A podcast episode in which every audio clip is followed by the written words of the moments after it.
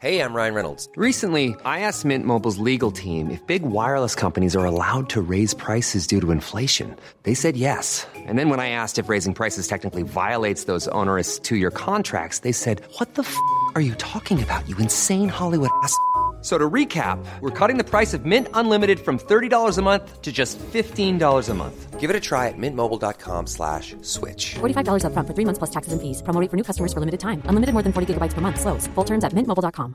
Hiring for your small business? If you're not looking for professionals on LinkedIn, you're looking in the wrong place. That's like looking for your car keys in a fish tank. LinkedIn helps you hire professionals you can't find anywhere else, even those who aren't actively searching for a new job but might be open to the perfect role. In a given month, over 70% of LinkedIn users don't even visit other leading job sites. So start looking in the right place. With LinkedIn, you can hire professionals like a professional. Post your free job on linkedin.com slash people today.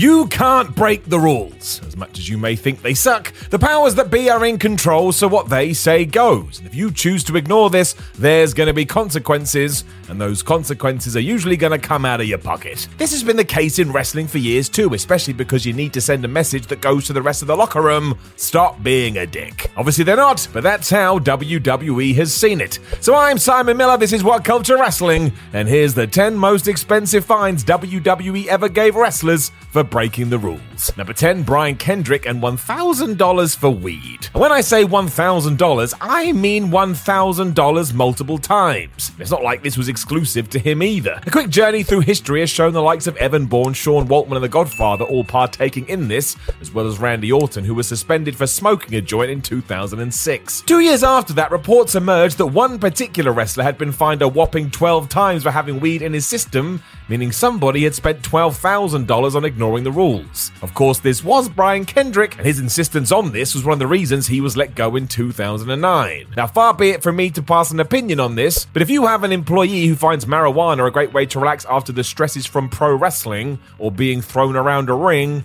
Maybe you just let him do it. Number 9, Enzo Amore and $2,500 for CBD. After Enzo Amore had been released from WWE, he didn't hold back. When appearing on Talk is Jericho, for example, he told the story of getting fined $250 for farting during an NXT promo class. Seems a bit much, but little did he know. During that same interview, Amore opened up about how there's fines aplenty going around backstage for the use of cannabis, which seemed odd as most of the guys were using it. Enzo also revealed this stretched to CBD oils and creams with a fine of $2,500 waiting for those who were going to do it anyway. Much like Brian Kendrick, Amore carried on because he was making enough cash and it helped get him through the week.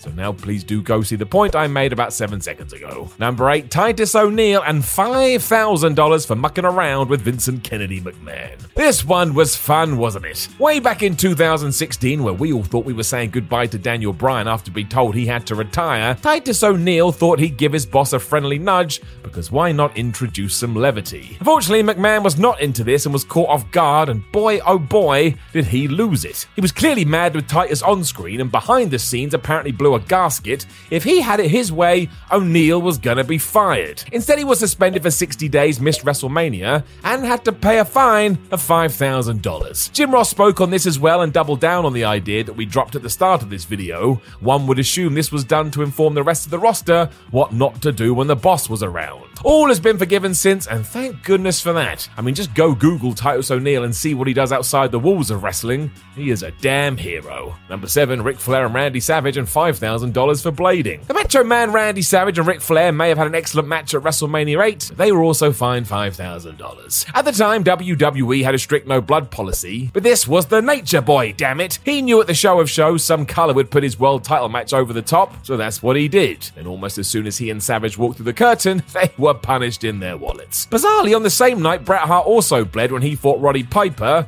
but it came down to a question of evidence. Flair could be seen doing this on camera, whereas the Hitman and the Rowdy one performed it under a cloak of darkness. Well, that and afterwards, Hart and Piper worked everyone by pretending to be mad at each other over this backstage. Number six, Jerry Sags and $7,000 for farting. So, yes, farting is back again, and sure, it can be damn disrespectful, but what do you have to do to let one rip so badly you get fined? Well, I'll tell you. Happening on a flight over to Europe, Jerry Sags of the Nasty Boys fame lived up to his name when he went up to Miss Elizabeth and farted right in her face. If you want to know how intense it was, tag partner Brian Knobbs described it as blowing her hair dry.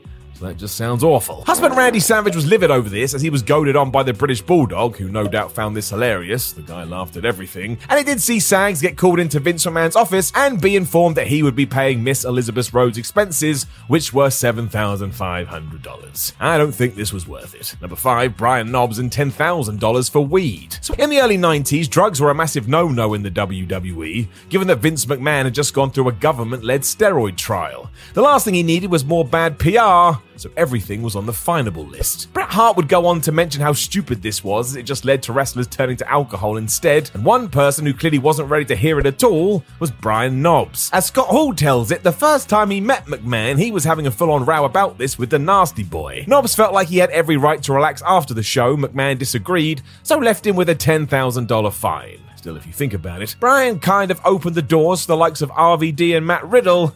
I'm sure they appreciate it. Number four, John Cena and paying $88,000 in other wrestlers' fines because they were goofing around. A relatively new revelation this was, and it came from the mouth of Aiden English, who recounted a story for SmackDown in 2018. Aiden was tagging with Rusev and Baron Corbin as they took on the Usos and AJ Styles in a dark match, and as fan footage showed, at one point Jimmy and Jay just smashed out superkick after superkick to the point they were definitely having a super kick party. The fans were going so nuts for this, everyone convinced the referee to kick Aiden too, before Styles put on the referee shirt and made the three count. I tell you, it was a lovely moment. When they got backstage, though, nobody was happy at all. Upper management felt like this was a blatant lack of disrespect, and not only were they told they were being fined, but even being fired was on the table. No wonder wrestlers don't break the flipping script. As English admitted, however, it was John Cena who stepped in to pay this $88,000 total fine.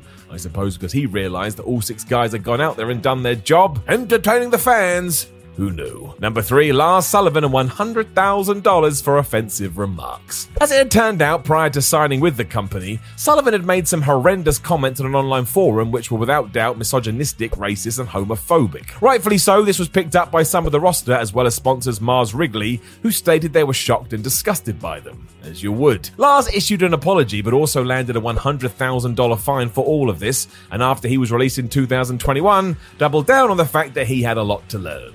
Let's hope he means it too. This kind of thinking has no place anywhere. Number two, Batista and $100,000 for blading. Blood and weed seem to be the worst things you can do in WWE, and blood struck again in 2008 when Big Dave Batista got fined $100,000 for letting the red come out of his head. The reason it was so severe is because WWE had just switched from being a TV 14 product to a PG one as they tried to attract more sponsors and then almost instantly a giant man was taking a razor and trying to cut his head open. Happening when the animal took on Chris Jericho in a steel cage match on Raw, Batista was convinced to get the traction it needed, he would have to bleed. He did that after a pipe shot to the skull, and as you could imagine, Vince McMahon was pissed. They got yelled at as soon as they were backstage with Jericho referee Mike Chioda and producer Dean Malenko all being fined $5,000 each too, but because Batista is a good dude, he offered to pay for them. The former world champion has been open about this over the years and admitted he knew exactly what he was doing and was aware of the consequences.